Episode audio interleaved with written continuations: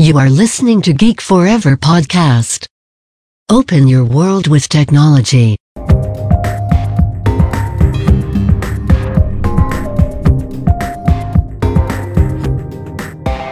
This is Geek China. สวัสดีค่ะ ขอต้อนรับเข้าสู่รายการ Geek China รายการที่จะมาเล่าสาระความรู้เกี่ยวกับประเทศจีนในหลากหลายแง่มุมนะคะ ตอนนี้คุณผู้ฟังก็มาเจอกับพิมขวัญเช่นเคยค่ะใน EP ที่ 10 พาร์ทที่ 5 ค่ะ ก็จะมาเล่าต่อจาก EP ที่ 8 แล้วก็ EP ที่ 9 นะคะ ซึ่งเป็นยุคของอาณาจักรทางอินเทอร์เน็ตในประเทศจีนนะคะ ช่วงเวลาที่เริ่มมีการแผ่ขยายมากขึ้นนะคะ ก็คือในช่วงปี 2001 นะคะ ถึง 2008 ค่ะ EP ที่ 8 ที่ 9 นะคะ เราก็ได้เล่าเรื่องราวนะคะ ต่อเนื่องจากบริษัทอย่างโซหูเน็ตอีส ซีน่านะคะป่ายตู้อาลีบาบา แล้วก็เทนเซนไปแล้วนะคะ ช่วงเวลาที่เขาเเริ่มขยายกิจการนะคะแล้วก็เติบโตขึ้นมาใช่ไหมคะ หากใครยังไม่ฟังค่ะ ก็สามารถย้อนกลับไปฟังได้นะคะ เพราะว่าทุกอย่างเนี่ยจะเกี่ยวเนื่องกันหมดเลยนะคะแต่ใน EP นี้นะคะเราจะมาพูดคุยกันในบริษัทที่เป็นหน้าใหม่นะคะที่เกิดขึ้นมาในช่วงปี 2001ถึง2008 นะคะเราจะมาดูว่ามีใครบ้างนะคะและบริษัทหน้าใหม่เหล่านี้นะคะจะมาสะสถานวงการนะคะแล้วก็มาท้าทาย SNS หรือว่า BAT ได้หรือไม่นะคะ ก็ต้องติดตามกันไปเรื่อยๆ เลยนะคะบริษัทใหม่เจ้าแรกที่จะมาแนะนำในวันนี้นะคะ คือต้าจงเตียนผิงนะคะ หรือเรียกสั้นๆว่าเตี่ยนผิงแล้วกันนะคะ หากใครเคยไปประเทศจีนหรือว่าไปร้านอาหารจีนในเมืองไทยหรือว่าไปร้านอาหารที่มีนักท่องเที่ยวจีนเยอะๆนะคะ เข้าไปอาจจะเจอสติกเกอร์ป้ายส้มๆนะคะติดตามประตูต่างๆนะคะมั่นใจได้เลยค่ะว่าต้องเป็นของเจ้านี้แน่นอนคือต้าจงเตี่ยนผิงนะคะ ก็ต้าจงนะคะเป็นภาษาจีนนะคะก็แปลว่าคนหมู่มากนะคะ masses of people นะคะเตี่ยนผิงนะคะก็แปลว่า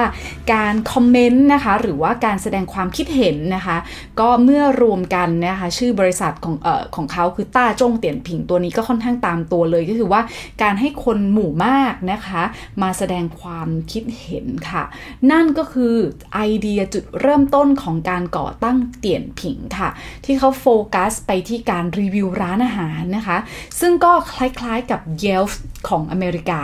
หรือว่าวงในของประเทศไทยนั่นเองค่ะ หากใครที่ติดตามฟังมาตลอดตั้งแต่ EP แรกคงคิดในใจแล้วว่า เอ๊ะ เตียนผิงเนี่ยลอกเยลฟ์มาเหมือนรุ่นพี่คนอื่น ๆ หรือเปล่า แต่ความเป็นจริงคือเตียนผิงเนี่ยเขากำเนิดมาก่อนเยลฟ์สักพักหนึ่งแล้วนะคะเยลฟ์เนี่ยก่อตั้งประมาณกรกฎาคม2004 นะคะแต่เตียนผิงเนี่ยกำเนิดในเดือนเมษา 2003 นะคะ เพราะฉะนั้นถ้าจะให้ลอกกันก็คงยากนะคะ ก็ เตียนผิงค่ะ ก็ก่อตั้งโดยนายจังเทานะคะ ก็ตอนนั้นเขาเพิ่งจบ MBA มาจาก Wharton Business School เลยนะคะ แล้วก็กลับมายังบ้านเกิดของเขาที่เซี่ยงไฮ้ค่ะ ด้วยความที่เจ้าตัวนะคะ เป็นคนที่ชอบเสาะเสาะหาร้านอาหารดีๆนะคะะเป็นพวกชอบเสาะหาของกินนะคะ หรือคำศัพท์ฝรั่งเขาจะพูดว่าเหมือนเป็น foodie ใช่ไหมคะ ภาษาจีนก็มีคำนี้นะคะ บรรยาย foodie ตรงนี้เหมือนกันนะคะ เราจะเรียกว่า吃货 นะคะ 吃货 吃 ก็คือกินนะคะกินขั้วก็เหมือนสิ่งของ community ต่างๆนะคะก็รวมกันก็เหมือนเป็นพวก foodie นะคะเสาะหาแต่ของกินนะคะเขาก็พบว่านะคะเมื่อเขากลับมาเขาก็ค้นคว้าข้อมูลร้านอาหารในเซี่ยงไฮ้ที่อยู่บนโลกออนไลน์เนี่ย เฮ้ยมันยังแบบมีน้อยมากๆ ก็คือไม่พัฒนานะคะแล้วก็ข้อมูลอะไรยังขาดแคลนมากๆนะคะ จะหาข้อมูลร้านอาหารดีๆเนี่ยก็หายากมากนะแต่ก็รู้สึกว่านี่คือดีมานี่มันเป็นดีมานของตลาดแน่นอนค่ะ ในขณะเดียวกันค่ะ ในตอนนั้นก็เริ่มเกิดโมเดลที่เรียกว่า UGC นะคะ หรือว่า User Generated Content ค่ะ อย่างเช่นอะไรบ้างตอนนั้นนะคะ ก็มีการเกิดวิกิพีเดียขึ้นมานะคะ แล้วก็มีการพวกรีวิวหนังสือบนอเมซอนแบบนั้นนะคะ เนื้อหาทั้งหมดนะคะ ก็มาจากการที่ผู้บริโภคเนี่ย เขียนหรือว่าผลิตคอนเทนต์สร้างขึ้นมาเองค่ะ ถ้าข้อมูลเนื้อหาต่างๆ เยอะนะคะมันก็จะเอื้ออำนวยนะคะต่อการเอื้อประโยชน์ต่อการเสิร์ชนะคะรวมถึงถ้ามีคนแนะนำเยอะๆ ก็จะยิ่งเพิ่มความน่าเชื่อถือให้มากยิ่งขึ้นค่ะ เขาก็เลยทำตัดสินใจนะคะที่จะสร้าง UGC ขึ้นมาบ้างนะคะสำหรับการแนะนำร้านอาหารนะคะ ที่ให้ผู้บริโภคนะคะ หรือว่า end consumer เนี่ยเขียนขึ้นมาเองโดยเฉพาะค่ะ ดังนั้นค่ะ เตียนผิงเนี่ยถือว่าเป็น pioneer นะคะ หรือว่าผู้บุกเบิกในด้านการรีวิวคอมเมนต์นะคะ ร้านอาหารแรก ๆ ของโลกเลยก็ว่าได้ค่ะ เรามาดูกันค่ะว่า 5 ปีแรกของช่วงการบุกเบิกการก่อตั้งของของเตี่ยนผิงนะคะ มีอะไรกันบ้างนะคะ ในช่วงก่อตั้งแรก ๆ เลยนะคะ ปี 2003ถึง2004 นะคะจังเทาก็มีเปิด กับเปิดบริษัทมาแค่กับอีกพนักงานเทคอีกคนหนึ่งในห้องเล็กๆ เท่านั้นนะคะ เพื่อที่จะก่อตั้งเว็บไซต์ w w w t i a n p i n g c o m ค่ะแรกๆก็จะเหมือนเว็บไซต์เหมือน personal เว็บไซต์เว็บไซต์ส่วนตัวซะด้วยซ้ำนะคะแล้วก็จ้างเพื่อนมารีวิวขึ้นมาบ้างนะคะ แต่พอปี 2005 ค่ะ ก็เริ่มมีการดำเนินงานที่เริ่มคล้ายบริษัทมากยิ่งขึ้นนะคะ มีคนมาร่วมทีมเพิ่มมากขึ้นนะคะ เขาก็เคยให้สัมภาษณ์นะคะว่า ในช่วงปี 2004 ถึง 2005 ช่วงนั้นนะคะ ไม่มีใครเห็นชอบกับธุรกิจโมเดลของเขานะคะ เพราะว่ารูปแบบการสร้างรายได้ก็ค่อนข้างหมัวหุนะคะหรือว่าไม่ชัดเจนนะคะแต่ข้อดีนะคะคือไม่ค่อยมีคู่แข่งนะคะจริงๆนะคะเขาก็กล่าวอีกนะคะในปี 2005 นะคะว่าถ้าเตี่ยนผิงนะคะในอีก 3-5 ปีข้างหน้านะคะ ก็ ถ้าเขาสามารถสร้างรายได้ต่อปีนะคะอยู่ที่ 40 ล้านถึง 50 ล้านดอลลาร์สหรัฐนะคะเขาจะตัดสินใจเข้าตลาดหลักทรัพย์นะคะหรือว่า上市นะคะเข้าตลาดหลักทรัพย์คำนี้สำคัญมาก เพราะว่าจะพูดทุก EP เลยนะคะคือบริษัท tech ของจีนอินเทอร์เน็ตของจีนหลายบริษัทเป้าหมายก็คือการเข้าตลาดหลักทรัพย์นะคะหรือว่าการ上市นะคะ แต่ถ้าเขานะคะทำรายได้ต่อปีนะคะเพียงประมาณ 10-20 ล้านดอลลาร์สหรัฐนะคะเขาก็จะตัดสินใจ merge นะคะรวบควบกับบริษัทอินเทอร์เน็ตยักษ์ใหญ่รายอื่นนะคะ ทีนี้เราจะต้องมาดูกันนะคะว่าสุดท้ายแล้วเส้นทางของเตียนผิงเนี่ยจะเป็นการเข้าตลาดหรือรวบควบกิจการกับที่อื่นค่ะตั้งแต่ปีตั้งแต่พฤษภา 2005 นะคะ เตี่ยนผิงก็มีการเปิดบริการใหม่ขึ้นมานะคะ ที่เป็นหุยหยวน ต่าเจ๋อขานะคะหุยเหวียนต่าเจ๋อขาตัวนี้ก็คือการเป็นเหมือนบัตรลดพิเศษสำหรับสมาชิกนะคะเขาก็มีการร่วมมือกับ merchants นะคะร้านร้านอาหารต่างๆ มากมายกว่าพันกว่าร้านนะคะที่เซี่ยงไฮ้แล้วก็ค่อยๆ ขยายไปที่ปักกิ่งหางโจวนะคะกวางเจ้าหนานจิงนะคะก็เป็นท็อป top tiers นะคะะนั่นเองนะคะ ถึงแม้ในช่วงแรกค่ะ utilization rate นะคะ หรือว่าอัตราการใช้งานของเขานะคะ ก็คือผู้ใช้งานของเขาเนี่ยนะคะไม่ค่อยดีนะคะ ก็มีเพียงแค่ 1%เท่านั้นนะคะ แต่ว่ามันก็สามารถเป็นเหมือนเป็น source of revenue อย่างหนึ่งนะคะ ก็เริ่มมี revenue model ที่ค่อนข้างชัดเจนมากขึ้นนะคะ ก็ การมีเหมือนเป็นเหมือน membership นะคะก็เป็นการสร้างรายได้ให้กับต้าจงเตียนผิงนะคะแล้วก็เพิ่ม user ให้มากขึ้นด้วยนะคะ ปลายปี 2005 ค่ะ เขาก็มี register user นะคะหรือว่าผู้ใช้งานลงทะเบียนเนี่ยกว่า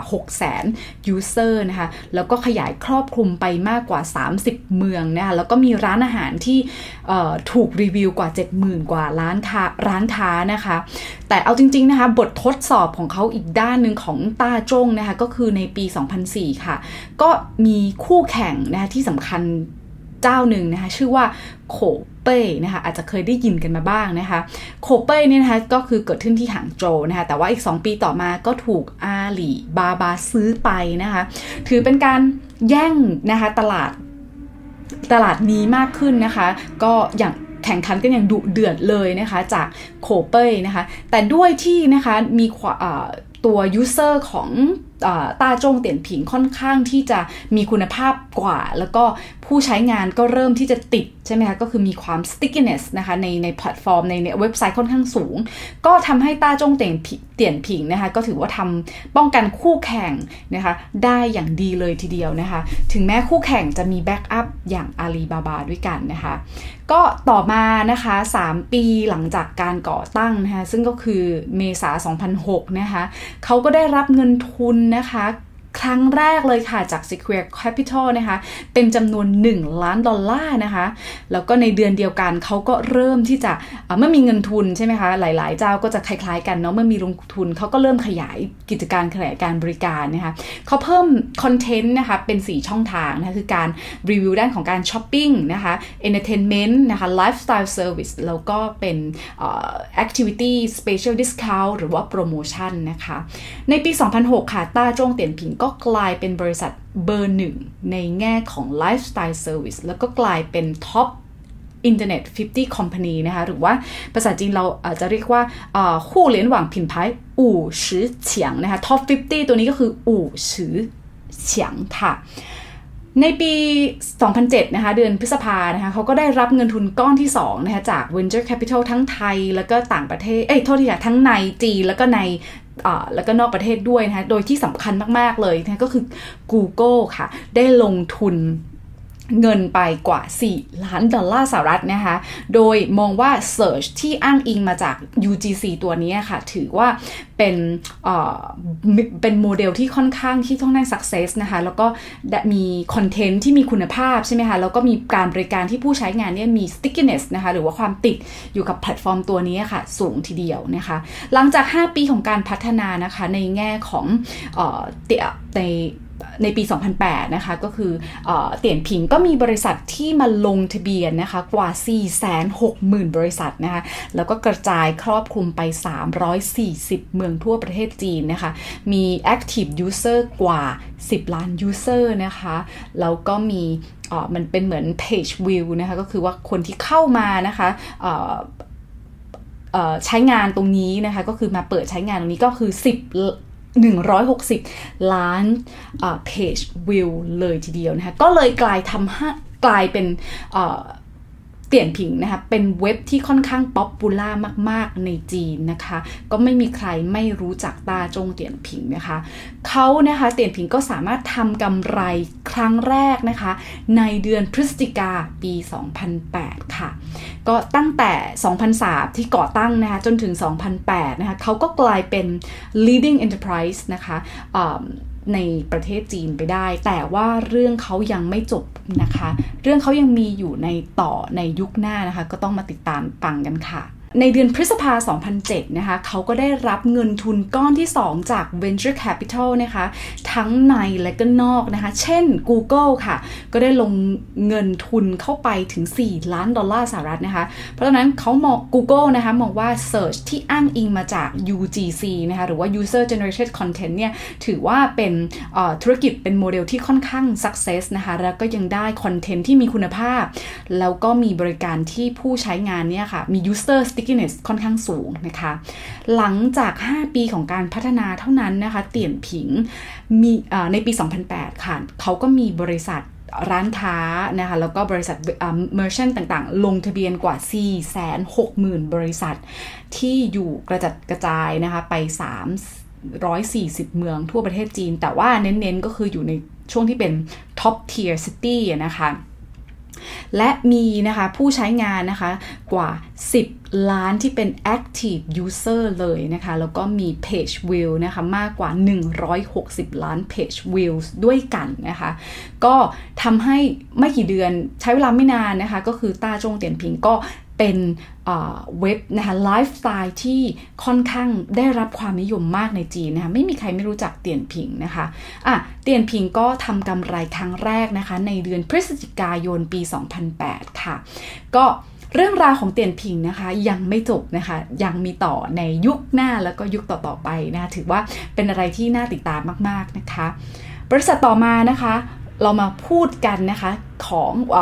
เวนเจอร์ของนายหลิวเฉียงตงนะคะหรือว่าริชาร์ดหลิวนะคะก็คือ jd.com นะคะหรือว่าจิงตง .com ตรงนี้นะคะเขาก่อตั้งเมื่อเดือนมกราปี 2004 ค่ะ แต่เอาจริง ๆ ค่ะ บริษัท ที่เขาตั้งขึ้นมาครั้งแรกเลยนะก็คือประมาณมิถุนา 1998 นะคะ โดยเขาได้นำเงินทุนส่วนตัวที่สะสมไว้นะประมาณ 12,000 หยวนนะคะหรือว่าประมาณ 55,000 บาทเท่านั้นเองนะคะ มาก่อตั้งบริษัทที่ชื่อว่าจิงตงเซน t ุรีนะคะจิงตงเซน t ุรีเทรดดิ้งนะคะที่มา เอาจริงๆ ที่มาของบริษัทเขาที่บอกว่าจริงตรงนี่ถือว่าน่าสนใจมากนะคะ คือการนำเอาชื่อแฟนเก่าของเขานะคะ ที่ชื่อว่า กงเสี่ยวจิ้งนะคะ แล้วก็มารวมกับชื่อของเขาก็คือหลิวเฉียงตงก็คือเอาคำสุดท้ายของชื่อของแฟนเก่าแล้วของเขามารวมกันนะคะ ก็คืออก็กลายเป็นจริงตรงนะคะโดยเริ่มแรกนะคะเขาทำหน้าที่เป็นเหมือนเอเจนต์ตัวตัวแทนขายผลิตภัณฑ์ที่เกี่ยวข้องกับพวก CD Writer Reader อะไรอย่างเงี้ย DVD CD อะไรแบบนั้นนะคะ ก็โดยเป็นตัวแทนขายที่ได้รับการรับรองหรือมีใบอนุญาตนะคะหรือว่าเป็นพวก authorized product นะคะ เพราะตอนนั้นก็คือ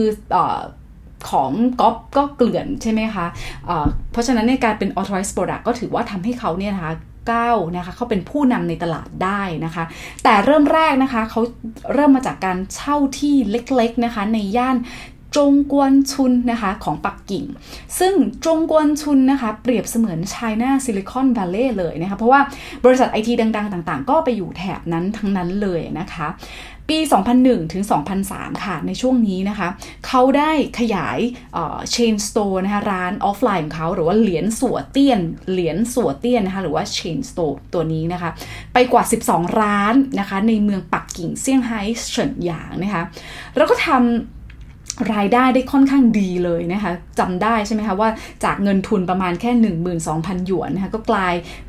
สร้างรายได้นะคะกว่า 60 ล้านหยวนต่อปีนะคะ ดังนั้นเขาเลยมีแผนที่จะขยาย chain store ไปเรื่อยๆนะคะ เพราะว่าตอนนั้นเนี่ยเขาเป็น agent ที่รายใหญ่ที่สุดในจีนแล้วนะคะก่อนที่จุดพลิกผันจะเกิดขึ้นนะคะ คือในปี 2003พอจะเดาออกเนาะก็เราเล่ามาแล้วค่อนข้างหลาย EP นะคะก็คือเกิดโรคระบาดซาร์สค่ะ ทวนอีกรอบนะคะ ก็คือ SARS outbreak ตอนนั้นนะคะใช้เวลา ยาวนานพอสมควรนะคะก็คือปลายปี 2002 นะคะพฤศจิกา 2002 นะคะสิ้นสุดนะคะพฤษภา 2004 ค่ะ ดังนั้นค่ะก็กระทบประเทศจีนมากๆนะคะคนจีนก็ไม่กล้าออกไปใช้ชีวิตตามปกติใช่ไหมคะเพราะกลัวที่จะได้รับความเสี่ยงที่จะ ติดเชื้อกลับมานะคะทำให้เขาต้องตัดสินใจปิดร้านนะคะ แล้วก็เลิกจ้างพนักงานค่ะ แต่ว่าพอปลายปี 2003 เขาก็เลยสังเกตเห็นนะคะว่า เอ๊ะ มีเพียงธุรกิจอีคอมเมิร์ซค่ะ ที่ยอดเติบโตนะคะ ในขณะที่ออฟไลน์ตัวนี้ก็คือตายถูกต้องไหมคะ แล้วเขาก็เลยมองว่าอินเทอร์เน็ตนี่แหละคืออนาคตนะคะทำให้เขานะคะพลิกวิกฤตเป็นโอกาสค่ะ ใช้อินเทอร์เน็ตให้เป็นประโยชน์ ล้มเลิกแผนที่จะขยายสาขาเนาะ เมื่อกี้ที่พี่บอกไป แล้วก็ย้ายธุรกิจมาบนออนไลน์ค่ะ โดยเปลี่ยนชื่อนะคะ เป็น京东多媒体网 นะคะ ก็คือเป็นเหมือน media network นะคะ แบบนี้แล้วก็สร้างโดเมนนะคะของเว็บไซต์ที่ชื่อว่า jdlaser.com นะคะ ในปีมกรา 2004 ค่ะ ก็ JD.com ก็เลยถือว่าเปิดอย่างเป็นทางการในปีนี้นะคะ แต่ว่าเขาไม่ได้ชื่อ JD.com ตั้งแต่แรกนะคะ มาเปลี่ยนทีหลังนะคะ ก็อย่างที่บอกค่ะก็ในช่วงที่มีการเกิดโรคระบาดซาเกิดขึ้นนะคะ ยังมีอีกเจ้าหนึ่งที่เราเล่าไปแล้วใน EP ที่แล้วนะคะ หากใครยังไม่ฟังก็สามารถย้อนกลับไปฟังได้นะนั่นก็คือเท้าป่า .com นะคะ ที่เป็น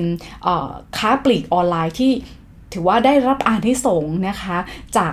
โรคซาร์สนะคะแล้วก็การพลิกวิกฤตให้เป็นโอกาสเช่นกันนะคะ พอในเดือนตุลาคมปี 2005 ค่ะ นายหลิวเฉียงตงนะคะ ก็ตัดสินใจปิดกิจการค่ะ ในส่วนที่เป็น chain store ทั้งหมดนะคะ หรือธุรกิจอะไรก็ตามที่ไม่ใช่อินเทอร์เน็ต แล้วก็มาดำเนินงานนะคะ แบบออนไลน์นะคะหรือว่าแบบอีคอมเมิร์ซร้อยเปอร์เซ็นต์นะคะ เพราะว่าเวลาในช่วงนั้นค่ะ jdlaser.com ก็มีออเดอร์ต่อวันเนี่ยถึง 500 ออเดอร์นะคะ แล้วก็พอในปี 2007 นะคะ ก็ถือว่าเป็นปีที่สำคัญมาก ๆ อีกปีหนึ่งนะคะ ของอ นายหลิวเฉิงตงเลยนะคะ ก็คือ 1 ก็เขามีการเปลี่ยน domain name ค่ะ เป็น 360buy.com นะคะ หรือว่าภาษาจีนคือ 三 liu ling by com นะคะ ซึ่งจริงๆ ชื่อโดเมนนี้นะคะก็เขาก็ใช้มาหลายปีก่อนที่เขาจะปรับเปลี่ยนเป็น jd.com อย่างที่เราเห็นทุกๆวันนี้นะคะ ในปี 2013 นะคะ นั่นก็เพราะว่าทำให้มันง่ายต่อการจำด้วย เพราะว่าเอ๊ะชื่อบริษัท ก็คือจริงตรง แต่ว่าทำไมชื่อเว็บไซต์เป็น 360by.com แล้วอีกอย่างหนึ่งก็จะสับสนกับบริษัท antivirus software ที่ชื่อว่าชิหุซันลิวหลิงที่เราจะอธิบายต่อไปด้วยนะคะปี 2007 นะคะ นอกจากที่เขาจะเปลี่ยนโดเมนเนมนะคะ เขาก็ยังวางกลยุทธ์ที่สำคัญมาก ๆ อันนึงเลยนะคือการสร้าง logistic network นะคะ ซึ่งเป็นการจัดการบริหารจัดการ supply chain ทุกขั้นตอนตั้งแต่ต้นไปจนถึงผู้บริโภคนะคะ เพราะต้องการที่จะสร้าง customer experience นะคะะแล้วก็เปลี่ยนกลยุทธ์นะคะ จากขายสินค้าพวก IT หรือว่าพวก 3C นะคะ 3C นี่ก็คือ computer communication แล้วก็ consumer electronics นะคะ เป็นสินค้าที่มีความหลากหลายแคตตากรีมากยิ่งขึ้นนะคะ นั่นก็เป็นเหตุผลหนึ่งที่ทำให้เขาเปลี่ยนโดเมนเนมจาก JD Laser เป็น 360by.com ตรงนี้ด้วยนะคะ กลางปี 2007 ค่ะ ก็ถือว่าเป็นปีที่สำคัญ เพราะเขาก็มีการก้าวกระโดดในแง่ของยอดขายด้วยนะเขามียอดขายต่อวันนะเกิน 3,000 ออเดอร์นะคะ ก็คือมากกว่าเดิมถึงประมาณ 6 เท่าด้วยกันนะคะ แล้วก็เปลี่ยนชื่อบริษัทอีกค่ะ ก็กลายเปลี่ยนมาเป็นเมื่อกี้ที่บอกว่าเป็นเหมือน JD Media Network ใช่ไหมคะ ก็เป็น JD Mall นะ หรือว่า จิงตงช่างเฉิงนะคะ เป็น JD m a l l ตัวนี้นะคะ แล้วก็ค่อยๆยืนพังาดขึ้นในตลาด B2C ในประเทศจีนค่ะเดือนกรกฎาในปีเดียวกันนะคะเขาก็เริ่มที่จะสร้างระบบโลจิสติกที่ครอบคลุมไปยังหัวเมืองใหญ่ เช่น ปักกิ่งเซี่ยงไฮ้แล้วก็กวางเจาด้วยนะคะ ก็ในเดือนต่อมานะคะก็คือเดือนสิงหา ปี 2007 นะคะเขาก็ได้รับเงินทุนก้อนแรกค่ะจากต่างชาตินะคะ เป็นจำนวน 10 ล้านดอลลาร์เลยนะคะทำให้เดือนตุลาคมนะคะเขาก็สามารถสร้างแล้วก็ขยายธุรกิจนะคะเหล่านี้ให้เติบโตขึ้นได้ค่ะจุดที่เขาวางกลยุทธ์ในเรื่องของโลจิสติกนะคะ เดี๋ยวจะอธิบาย ต่อไปในอนาคตนะคะ เป็นจุดที่ทำให้เขาแตกต่างจากอาลีบาบานะคะ เพราะว่าเขาเปรียบเหมือนอเมซอนในประเทศจีนละนะคะ เนื่องจากอาลีบาบานะคะ เป็นเพียงแค่แพลตฟอร์มเท่านั้นนะคะ ไม่ได้ manage logistic ไม่ได้ own lo- ไม่ได้เป็นในตอนนั้นนะคะ ไม่ได้เป็นเจ้าของโลจิสติกนะคะ แต่ JD นะคะทำตัวเองเหมือน online retailer เลยนะคะนายหลิวเฉิงตงค่ะ เคยให้สัมภาษณ์ว่านะคะ ถ้าไม่มี SARS ในตอนนั้น ปัจจุบันเขาก็ยังรวยค่ะ แต่ไม่รวยขนาดนี้ เพราะว่า business model แบบที่เป็น traditional retail ไม่ได้ดีที่สุดนะคะ เรื่องราวของนายหลิวเฉิงตงอของอาณาจักร JD.com นะคะ แล้วก็การแข่งขันของ Tmall นะคะ ของนายอาลีบาบาในส่วนที่เป็น B2C นะคะจะดุเดือดมากนะคะในยุคหน้าและก็ยุคต่อๆไปนะคะ ก็ขอให้ติดตามกันนะคะ คราวนี้นะคะเรามาฟังบริษัทที่อาจจะไม่ค่อยได้คุ้นชื่อนักนะคะ แต่ก็เป็นบริษัทที่ค่อนข้างสำคัญมากบริษัทหนึ่งในประเทศจีนนะคะ นั่นก็คือบริษัทฉีหูซานลิ่วหลิงนะคะหรือว่าฉีหู 360นะคะเป็นบริษัท Internet Security นะคะภาษาจีนก็คือ网络安全 นะคะเป็นบริษัทที่ค่อนข้างใหญ่ที่สุดในจีนนะคะ ก่อตั้งโดยนาย โจหงอีนะคะในเดือนกันยาปี 2005 ค่ะ แต่เอาจริงนายคนนี้นะเขาเป็นผู้บุกเบิกทางด้านอินเทอร์เน็ตนะคะหรือว่าเป็น Internet pioneer มาตั้งแต่ยุคแรกแล้วนะคะคือในปี 1998 ค่ะเขาก่อตั้ง w w w 3 7 2 1 com ค่ะ เป็นบริษัทที่ทำด้าน keyword search engine ค่ะ ก็เน้นไปที่ keyword search ที่สามารถพิมพ์ภาษาจีนบนบนโดเมนตรงนี้ได้นะคะทำให้มันก็ง่ายต่อการใช้งานอของชาวจีนนะคะที่เขาสามารถพิมพ์ภาษาจีนไปได้โดยไม่ต้องพิมพ์อักษรภาษาอังกฤษนะคะ แต่สุดท้ายก็โดนซื้อนะคะจาก Yahoo ไปในปี 2004 ด้วยเงิน 120 ล้านดอลลาร์เลยนะคะ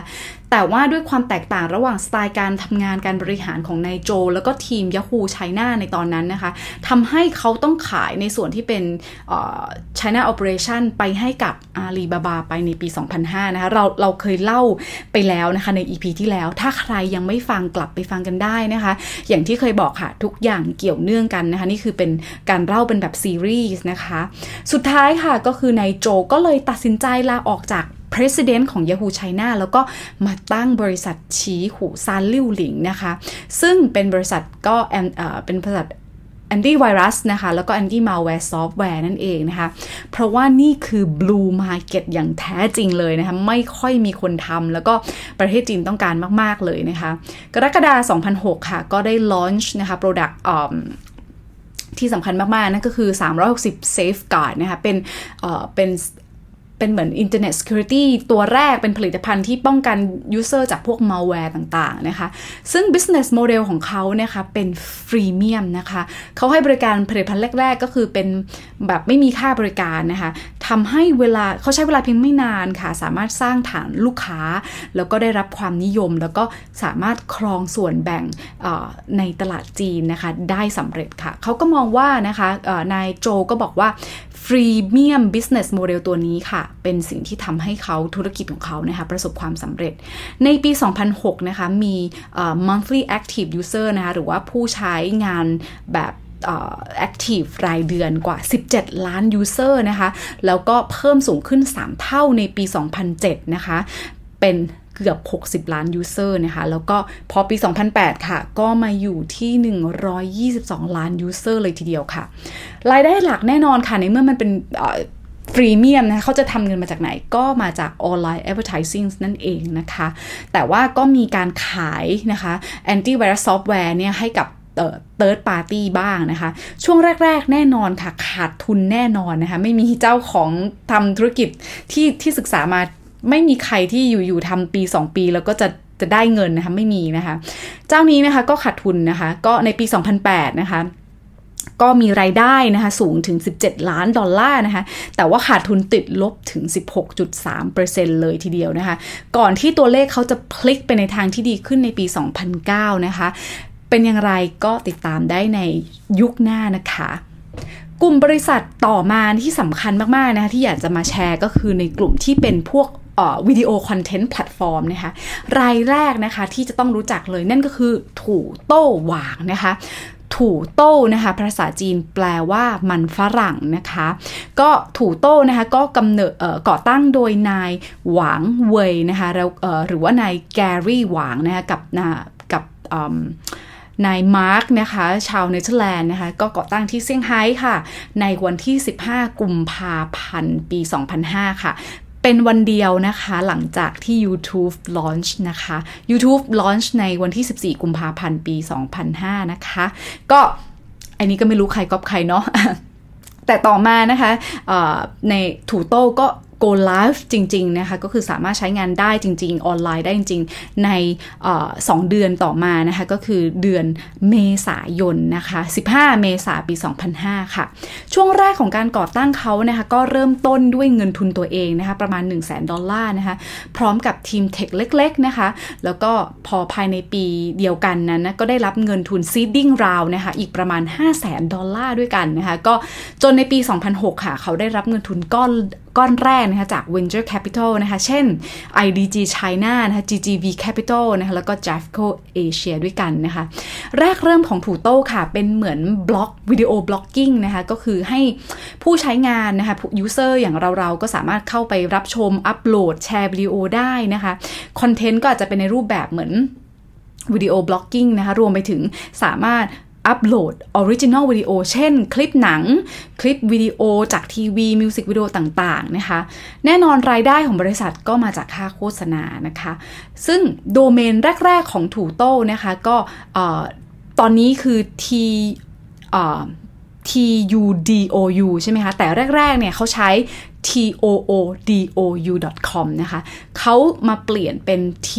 u d o u นะคะหรือว่าถูโต้ในปัจจุบันตรงนี้นะคะใน เดือนประมาณสิงหาปี 2006 นะคะ พอต้นปี 2007 ค่ะ เขาก็ได้รับเงินทุนก้อนที่ 2 นะคะ สูงถึง 19 ล้านดอลลาร์นะคะ จาก venture capital อีกมากมายเลยนะคะ ก็ในปี 2007 นะคะ ในประมาณ กรกฎานะคะเขามีวิดีโอนะคะให้รับชมต่อวันนี่สูงถึง 55 ล้านวิดีโอนะคะหรือว่ามีวิดีโอที่อัปโหลดใหม่นะคะทุก 24 ชั่วโมงเนี่ยกว่า 20,000 วิดีโอด้วยกันนะคะแล้วก็มีผู้เข้ามาใช้งานมามามันวิสิตนะคะวิสิเตอร์ตัวนี้นะคะกว่า 40 ล้านวิสิเตอร์เลยทีเดียวนะคะต่อเดือนนะคะก็ถือว่าเป็น วิดีโอเว็บไซต์ที่เติบโตได้เร็วมาก ๆ ที่สุดในเว็บหนึ่งด้วยกันเลยนะคะ ก็แล้วยังถือว่าเป็นบริษัทที่มีแบนด์วิดที่ใหญ่มากที่สุดบริษัทหนึ่งในโลกนะคะ เพราะว่าสามารถรองรับนะคะผู้ใช้งานที่ชมวิดีโอได้ยาวนานนะคะ เพราะว่ายูทูบนะคะเปรียบเทียบกันนะคะรับชมวิดีโอนะคะต่อต่อวันนะคะ นานถึง 3,000 ล้านนาทีนะคะ แต่ถูโต้นะคะอยู่ที่ประมาณเท่าไหร่ อยู่ที่ 15,000 ล้านนาทีเลยนะคะ ก็คือมากกว่าแบบ 5 เท่าเลยทีเดียวนะคะ ก็เพราะฉะนั้นในสิ้นสุดปี 2007 นะคะถูโต้ก็มี Market Share ของในกลุ่มพวกออนไลน์วิดีโอเกินกว่า 50%เลยทีเดียวนะคะ พอในปี 2008 ค่ะ เขาก็ได้รับเงินทุนก้อนต่อไปนะคะมากถึง 57 ล้านดอลลาร์เลยนะคะ จากนักลงทุนกลุ่มเดิมนะคะ IDG Technology นะคะ หรือว่าเป็น Granite Global นะคะ General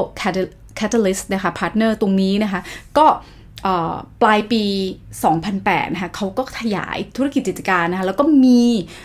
user นะคะ ก็มีผู้ใช้งานสูงถึง 10 ล้านเลยทีเดียวนะคะ ก็ถูโต้นะคะในความทรงจำเลยก็คือเป็นบริษัทที่ เป็นเหมือนบริษัทเพื่อนบ้านนะคะตอนที่ทำงานประเทศจีนใหม่ๆนะจำได้เลยก็คือ ก็เข้าไปก็ข้างบนก็จะเป็นถูโต้นะคะแล้วก็รู้สึกว่าเป็นเป็นแพลตฟอร์มที่ได้รับความนิยมมาก ๆ ในตอนนั้นนะคะ ก่อนที่จะมีคู่แข่งคนสำคัญค่ะ ที่ชื่อว่าโย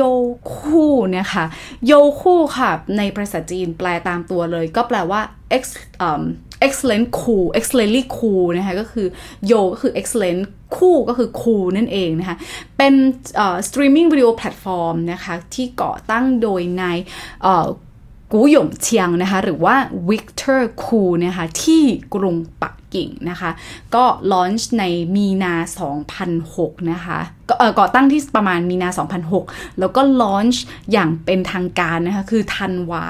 2006 เลยนะคะก็ ก่อนที่นายวิกเตอร์นะคะจะมาสร้างสตาร์ทอัพเป็นของตัวเองนะคะ เขาเนี่ยคะถือว่าเป็นบุคคลที่มีความสำคัญมากๆนะคะก็คือเขาได้ดำรงตำแหน่งประธานนะคะเป็น president นะคะเป็น COO แล้วก็ CFO นะคะที่โซหูนะคะตั้งแต่ช่วงปี 1999 จนถึง 2005 นะคะเขาเป็นคนที่มีบทบาทมากนะคะในการนำพาโซหูเข้า NASDAQ อย่างที่เราเคยเล่าไปในพีก่อนหน้าแล้วนะคะ แรกเริ่มนะคะของโยคูนะคะก็จะโฟกัสไปที่ user generated content มีโมเดลที่คล้ายกับ YouTube นั่นเองนะคะ ก็เอาจริงก็ดูจากชื่อนะคะโย YouTube Youku ก็คล้ายๆกันนะคะ แต่ค่ะ แต่ว่าหลังจากนั้นนะคะ เขาค่อยๆสร้างแล้วก็ผลิตคอนเทนต์เป็นของตัวเองนะคะ โดยมีการซื้อลิขสิทธิ์จาก content partner นะคะเพราะว่าวิกเตอร์เขาได้เรียนรู้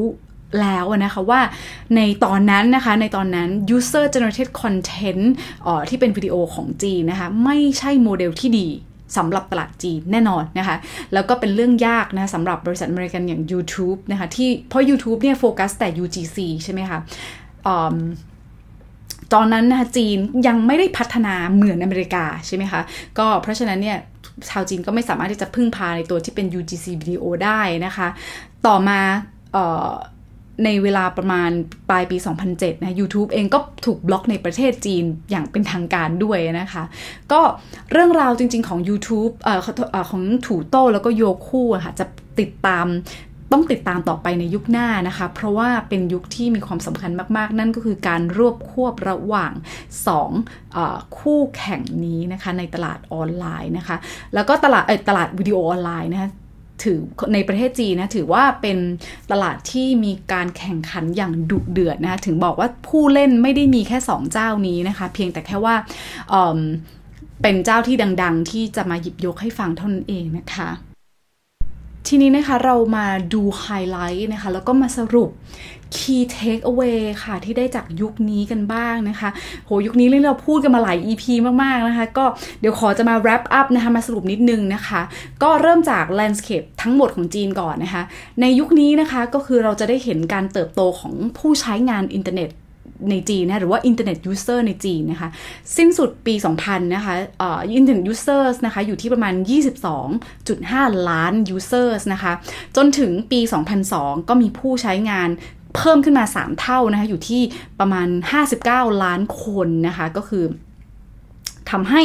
จีนนะคะก็กลายเป็นผู้ใช้งานอินเทอร์เน็ตที่สูงสุดนะคะเป็นอันดับ 2 ของโลกนะคะรองจากอเมริกาแล้วก็สามารถแซงญี่ปุ่นไปได้นะคะ พอปี 2005 Internet Users นะคะหรือว่าผู้ใช้งานอินเทอร์เน็ตตรงนี้ก็ มาอยู่ที่ประมาณ 111 ล้านคนเลยนะคะ ก็คิดเป็น 8.5%ของประชากรทั้งหมดนะคะ หรือว่าเราจะมีศัพท์เฉพาะตัวที่เรียกว่า Internet Penetration นะคะ พอสิ้นสุดของยุคนี้ในปี 2008 ค่ะ Internet User ก็สูงถึงเกือบ300 ล้าน users นะคะ ก็ทำให้ประเทศจีนค่ะ เป็นประเทศที่มีผู้ใช้งานอินเทอร์เน็ตสูงที่สุดในโลกนะคะ แล้วก็ Internet penetration นะคะ ก็เพิ่มสูงขึ้น สูงถึง 25%ของประชากรทั้งหมดค่ะประเด็นต่อมานะคะก็คือปัจจัยที่มีความสำคัญ แล้วก็เป็นยุคที่มีความสำคัญตรงนี้นะคะคือการการการที่จีนนะคะได้นำได้ได้พัฒนานะคะแล้วก็นำเอามือถือนะคะเข้ามาใช้งานอย่างแพร่หลายนะรวมถึงการ text messaging ในการส่งข้อความต่างๆนะคะสิ่งเหล่านี้ค่ะในช่วงประมาณปี 2002ทำให้มีการเปลี่ยนแปลง business model ในหลายบริษัทนะที่เราได้เรียนรู้กันมานะคะก็คืออได้ถือโอกาสจากการเติบโตของตลาดมือถือนี้นะคะก็คือมีเรื่องของอมีการคิดค่าบริการเสริมนะคะหรือออย่าง value added service ต่างๆนะคะมา เข้ามาผนวกในการ diversify การ diversify ธุรกิจของตัวเองด้วยนะคะ แล้วก็ทำให้วัฒนธรรมหลายอย่างในประเทศจีนก็ค่อยๆ เริ่มเปลี่ยนแปลงไปนะคะ ก็ประเทศจีนเองนะคะก็ทำกลายเป็นประเทศนะคะที่มีตลาดมือถือนะคะหรือว่าโมบายโฟนนะคะที่ใหญ่ที่สุดในโลกนะคะหรือว่ามีมากกว่า 200 ล้าน Subscriber นะคะในปี 2002 นะคะและสูงถึง 640 ล้าน Subscriber ในปี 2008 เลยทีเดียวค่ะ ประเด็นต่อมานะคะก็เป็นประเด็นที่มีความสำคัญมากๆ อันหนึ่งนะคะก็คือในปี 2005 ค่ะ ก็ประเทศจีนก็เริ่มที่จะรู้จักการเขียนบล็อกนะคะก็มีการ blog site เว็บเว็บบล็อกเว็บไซต์นะคะเกิดขึ้นนะคะ ก็ทำให้ ได้รับความนิยมมากขึ้นนะคะในหมู่ชาวจีนนะคะเพราะว่าเป็นเสมือนหน้าต่างนะครับหรือเป็นโอกาสที่ทำให้ผู้ใช้งานอินเทอร์เน็ตนะคะได้สามารถเข้าไปเขียนในบล็อก แล้วก็แสดงความคิดเห็นของตัวเองได้นะคะ ประเด็นที่4ค่ะประเด็นต่อมาก็คือประเด็นที่รัฐบาลจีนค่ะ ถือว่ามีส่วนสำคัญมาก ๆ นะคะ ต่อการเติบโตของภาคธุรกิจอินเทอร์เน็ต นะคะและสตาร์ทอัพในประเทศจีนอย่างมีนัยสำคัญเลยทีเดียวค่ะ เนื่องจากอย่างที่เราเคยได้บอกไปนะคะอินเทอร์เน็ตมีนโยจีนนะคะมีนโยบายเรื่องของอินเทอร์เน็ตเซนเซอร์ชิพใช่ไหมคะ และก็เขายังสามารถแทรกแซงแล้วก็ควบควบคุมตรวจสอบคอนเทนต์เนื้อหาข้อมูลของบริษัทต่างชาตินะคะค่อนข้างอย่างเคร่งครัดเลยทีเดียวนะทำให้หลายบริษัทยักษ์ใหญ่ก็ ไม่รอดในประเทศจีนนะคะอาทิ eBay ค่ะ เข้าตลาดจีนประมาณปี 2002 แล้วก็ยกธงขาวไปในปี 2006 นะคะเท้าเปล่าก็ถือว่าสบายตัวไปใช่ไหมคะอ่า EP ที่เราต้องต้องต้องต้องขอพูดนิดนึงนะคะตลกตัวเองเหมือนกันกลับไปฟังอีกรอบหนึ่งนะคะ เขียนไว้นะคะในโน้ตว่าเออปีเอ่อ2006 แต่กลายไปว่าไปพูดเป็นปี 2003 นะคะต้องขอโทษด้วยนะคะ ปีที่ถูกต้องนะคะก็คือ eBay นะคะ ก็ออกจากประเทศจีนคือปี 2006 นะคะ อืม ก็งงตัวเองเหมือนกันทำไมแบบเขียนอีกอย่างหนึ่งแล้วก็พูดอีกอย่างหนึ่งนะคะอะส่วน Google ค่ะ Google เข้าในจีนนะคะในปี 2006 นะคะแล้วก็ออกไปจากจีนนะคะปีในปี 2010 ค่ะ ไปตู้ก็สบายตัวไปใช่ไหมคะ แล้วก็ YouTube เองก็ยังถูกบล็อกในประเทศจีนอย่างเป็นทางการในประมาณปลายปี 2007 ด้วยนะคะ ทั้งหมดทั้งมวลเหล่านี้ก็ถือว่าเป็นการเอื้อต่อการแข่งขันพัฒนานะคะ ผู้เล่น แล้วก็ยักษ์ใหญ่ทางอินเทอร์เน็ตในประเทศจีนอย่างมากเลยนะคะ ประเด็นที่ 5 ค่ะก็คือยุคยุคนี้นะคะก็คือ SNS นะคะ Sohu Sina นะคะแล้วก็ Sohu NetEase แล้วก็ Sina นะคะก็สามารถก้าวก้าวข้ามความล้มเหลวนะคะ ในยุคของฟองสบู่อินเทอร์เน็ตแตกได้นะคะ ด้วยการที่มีกลยุทธ์ที่ชัดเจนนะคะ มีการ positioning นะคะ แล้วก็มีการ diversify ขยายธุรกิจนะคะ ไม่มีใครหยุดแต่เพียง core business นะคะ ใครหยุดขยายต่อสู้เติบโตหรือขยายฐานธุรกิจนะคะหรือขยาย source of revenue ต่างๆ ก็ต้องตายนะคะ นอกจากนี้เรายังได้เห็นการพลิกวิกฤตให้เป็นโอกาสของ Alibaba แล้วก็ JD.com ในช่วงของโรคระบาด SARS ด้วยนะคะ แล้วก็สามารถก้าวเป็นยักษ์ใหญ่นะคะในด้าน e-commerce ได้นะคะ โจทย์ กับคนในชาตินะคะถามว่ามีบริษัทอื่น ๆ อีกเยอะไหมมีนะคะที่เกิดขึ้นในยุคนี้ แล้วยังเติบโตมาถึงปัจจุบันมี แต่ว่าให้ลิสต์ก็คงไม่หมดนะคะเราจะคัดเฉพาะเน้นๆเท่านั้นนะคะและพวกเขาอย่างที่บอกค่ะ ไม่หยุดอยู่เพียงเท่านี้นะคะ การเติบโตของพวกเขาน่าสนใจมากๆนะคะในยุคหน้านะคะ แล้วก็เพราะทุกเพราะว่าตอนนี้ยุคนี้นะคะ ก็คือทุกคนจะมีจุดเด่นของตัวเองใช่ไหมคะ ไม่ว่าอาจจะเป็น portal อาจจะเป็นเกม อาจจะเป็น social blogging นะคะ หรือว่าอาจจะเป็น searching e-commerce นะคะ หรือว่าเป็นพวก instant messaging นะคะ อะไรแบบนี้นะคะ video platform นะคะ แล้วแต่ละเจ้าอย่างที่บอกนะคะ BAT นะคะ สามารถเติบโตครองส่วนแบ่งการตลาดได้เกิน 70%นะคะ ในแง่ของ core business ของเขานะคะ แต่ว่า นะคะเขาก็ขยายแล้วก็ diversify ไปทำส่วนอื่นด้วยแทบทั้งสิ้นนะคะ เราจะเห็นได้ชัดมากในยุคหน้านะคะ แต่ปลายยุคนี้นะคะ อย่างที่บอกค่ะขอก่อนที่จะจบใน EP นี้เราจะเห็นนะคะ ว่าโลกของเรานะคะในปี 2007 ได้กำเนิดสมาร์ทโฟนนะคะ แล้วทำให้ปี 2008 ก็ได้มีการนำเอาสมาร์ทโฟนนะคะ มาใช้นะคะ แล้วก็บูมขึ้นนะคะ ไม่ใช่เพียงแต่แค่ในจีนแต่ในทั่วโลกนะดังนั้นค่ะยุคต่อไปจะเป็นยุคที่เป็นยุคของการ